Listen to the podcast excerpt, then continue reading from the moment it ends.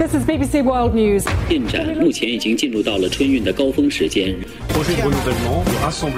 重点地区细颗粒物 PM2.5 나라방 뉴스 살펴봅니다. 글로벌 뉴스 전주현 외신캐스터 안녕하세요. 네, 안녕하세요.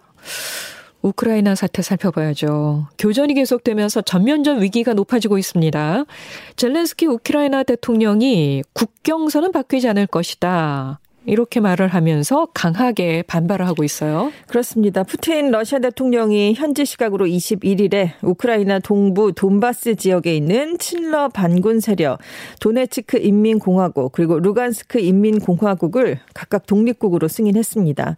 이들 독립국과 우호 협정을 맺고 동맹국 국경을 보호한다라는 명분으로 러시아군의 돈바스 지역 진입 명령을 내렸는데요. 러시아 상원이 22일에 푸틴 대통령이 요청한 러시아 영토박 군대 사용을 승인했습니다.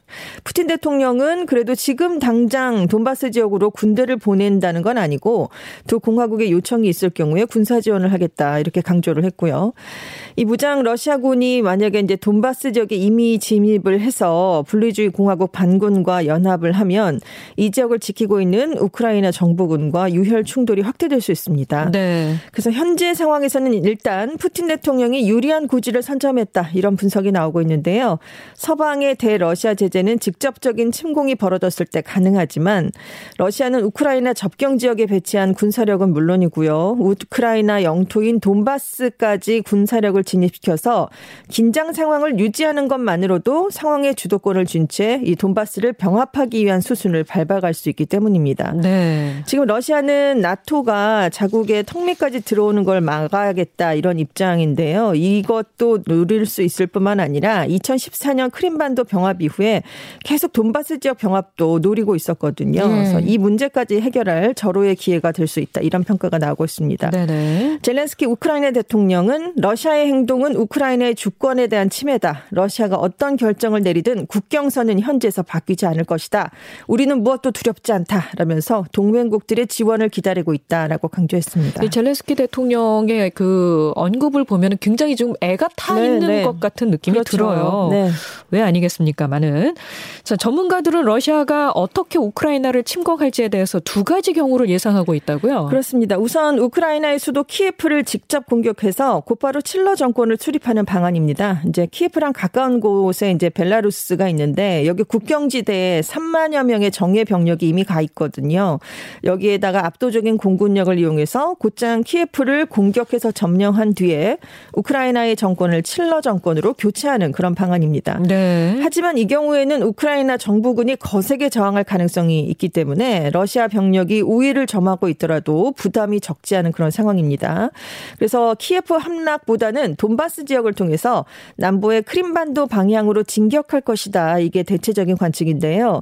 우선 돈바스와 크림반도 사이에 놓인 동부 전역에 대해서 확실한 점령을 시도하고 평화 유지군 명목으로 돈바스 지역에 파병한 군대를 자신들의 요구가 관철되기 전까지는 철군을 하지 않 으면서 시료 지배를 강화하게 됩니다. 이러면 서방을 압박하는 지연 작전을 펼칠 수가 있다는 거죠. 네. 만약에 러시아가 이렇게 우크라이나 동부를 장악하게 되면 우크라이나는 밀 재배 지역을 제외한 제외한 대부분의 공업지대를 잃게 됩니다. 그래서 사실상 경제적 자립이 어려워질 것이다. 이런 전망이 나오고 있습니다. 어떤 경우라도 큰 희생이 뒤따를 수밖에 없을 네. 그렇습니다. 것 같아서 참 걱정입니다. 그렇습니다. 우크라이나의 손실이 굉장히 커질 수밖에 예. 없죠. 그래서 미국을 비롯한 서방 동맹은 러시아에 대해서 새로운 경제 제재를 가하기로 했다고요. 그렇습니다. 바이든 미국 대통령이 우리 시간으로 오늘 새벽 러시아의 우크라이나 분쟁 지역 독립 인정을 침공의 시작이다라고 규정하고 금융기관 등에 대한 제재를 발표했습니다. 예. 러시아의 대형 금융기관 두 곳에 완전한 제재를 시행한다. 라면서 VEB하고 군사 은행을 지목했고요. 러시아 국채도 제재 대상에 포함된다라고 설명을 했습니다. 그러니까 이렇게 되면 러시아가 더 이상 서방으로부터 돈을 마련할 수 없을 것이다. 그래서 뭐 우리 시장 또는 유럽 시장에서 신규 국채로 거래할 수 없게 될 것이다라고 얘기를 했고요. 러시아의 엘리트들과 그 가족들에 대해서도 제재를 부과하겠다라고 얘기를 했습니다. 유럽연합도 러시아에 대한 신규 제재에 합의를 했어요. 그래서 이 독립을 주장한 두 지역과 EU 간의 무역을 금지시켰습니다. 했습니다. 특히 독일이 서방의 대러시아 핵심 제재로 꼽히는 러시아와 독일을 잇는 가스관 노르트 스트림 2 사업을 중단하겠다라고 밝혔고요. 예. 영국도 제재에 동참하기로 했습니다. 예, 이렇게 제재에 들어가게 되면은 어쨌든 금융 시장이 정말 출렁이게 네. 될 거고요. 그렇습니다. 세계 경제가 지금 어, 큰 우려가 생기는데 그 여파로 우리나라에 지금 네. 어, 영향이 또 미치지 않을까. 당장 유가가 오를 테니까요. 그러니까요. 네. 예, 국제 유가가 지금 상당히 오를 것으로 그렇습니다. 지금 예상이 나오고 있더라고요. 뭐, 뭐, 뭐 100달러까지 네, 네. 예상이 그렇습니다. 나오고 있으니까 걱정입니다.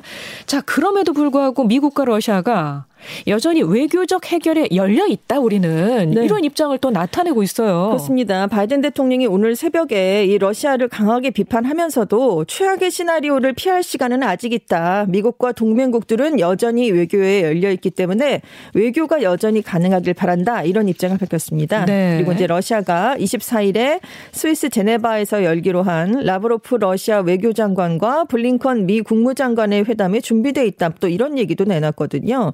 그래서 지금 바이든 정부 관계자들은 하루 이틀 내에 이제 러시아 병력의 돈바스 지역으로의 진입이 이루어질 것인가 아닌가 이걸 지켜본 뒤에 외교장관 회담 개최에 관련 방침을 결정하겠다 이런 입장인 것으로 알려졌습니다. 네. 근데 실제로 회담이 열려도 미국과 러시아 양측이 서로를 압박하는데 그치지 않겠느냐 이럴 가능성도 크고요. 그렇죠. 그렇습니다. 그리고 이제 프랑스가 중재해서 미러 정상회담이 열리지 않을까 이렇게 기대가 있었는데 개최 자체는 좀 불투명해졌습니다. 예. 네. 정세가 아무래도 급격하게 악화했기 때문에 미국 쪽에서는 정상회담 개최 가능성은 희박해졌다 이렇게 보는 것으로 알려졌습니다. 예, 매일매일 우크라이나와 관련된 소식들이 쏟아져 나오고 네. 있습니다. 그렇습니다. 예. 아, 좋은 소식을 좀 전해드릴 수 네. 있으면 좋겠는데요. 계속 지켜봐야 되겠습니다. 자, 트럼프 전 미국 대통령이 소셜 미디어 서비스에서 퇴출당한 지 1년여 만에 직 직접 소셜 미디어를 만들어서 공개를 했어요. 그렇습니다. 트위터 팔로워가 8,800만 명이 넘었었어요. 인기가 굉장히 많았었죠. 트위터 정치를 했었죠. 그렇습니다. 2020년 11월 대선에서 패한 뒤에 결과를 승복하지 않고 허위 주장을 퍼뜨리다가 작년 1월 6일 의사당 난입 사태 직후에 폭력을 선동할 위험이 있다라는 이유로 트위터 계정이 영구 정지됐습니다. 페이스북도 계정을 최소 2년간 중단시켰고요. 유튜브도 계정을 차단하면서 폭력의 위험이 사라졌다고 판단될 때 복원하겠다 이런 입장이기 때문에 사실상 그 통로가 막혀 있었던 상황이었거든요. 네. 그러니까 기존의 소셜 미디어 계정을 복원하는 게 어려워지니까 스스로 지금 소셜 미디어 회사를 하나 만들고 애플 앱스토어에서 트루스 소셜이라는 서비스를 아예 출시를 했습니다. 이 출시한 날이 21일이었는데 미국의 대통령의 날이었거든요. 아, 그래요? 그래서 예. 일부러 이 날을 이제 고른 것이다 이런 분석이 나왔고요. 예. 첫날 출시 된 첫날 미국 앱스토어에서 다운로드 순위 1위에 올랐습니다. 그래서 주목을 끄는 데는 성공을 했어요. 그래서 이용자가 몰려서 초기 이용자는 계정을 등록하는데 장애가 발생할 정도이기도 했습니다. 아무래도 직접 이렇게 SNS를 만든 건 다시 소셜 미디어 상에서 존재감을 회복하기를 원하고 있기 때문인데요. 이 트루스 소셜 측은 트럼프 전 대통령이 계정 정지를 당했던 것처럼 게시물 모니터링 아니면 계정 삭제 조치를 하지 않겠다 이런 입장을 나타냈습니다. 네. 그런데 이 거는 트루스 소셜을 배포하는 앱스토어의 정책에 반하는 거거든요. 그래서 현실적으로 불가능하다 이런 얘기가 있는데 왜냐하면 앱스토어를 이용하려면 애플이나 구글의 약관에 동의를 해야 됩니다. 그런데 폭력적인 내용이나 불법 활동이 포함되면 이 앱의 유통이 차단될 수 있기 때문입니다. 네. 그리고 이제 기존에 트위터와 같은 소셜 미디어가 플랫폼을 개발해서 구독자를 모으는 데까지 수년이 걸렸기 때문에 이 트루스 소셜 운영이 트럼프 전 대통령 생각처럼 금방 잘 되긴 힘들 것 같다. 이런 전망도 함께 나오고 있습니다. 음, 이러다가 소프트웨어가 아니라 하드웨어까지 만든다고 하는 거 아닌지 모르겠습니다. 네. 자, 오늘은 어떤 음악 들으면서 마칠까요? 어, 영화 백투더 퓨처에서 주인공들이 타임머신으로 타고 갔던 자동차가 있었잖아요. 드로리안. 네. 네. 이 드로리안이 83년까지 생산됐다가 중단이 됐었는데요.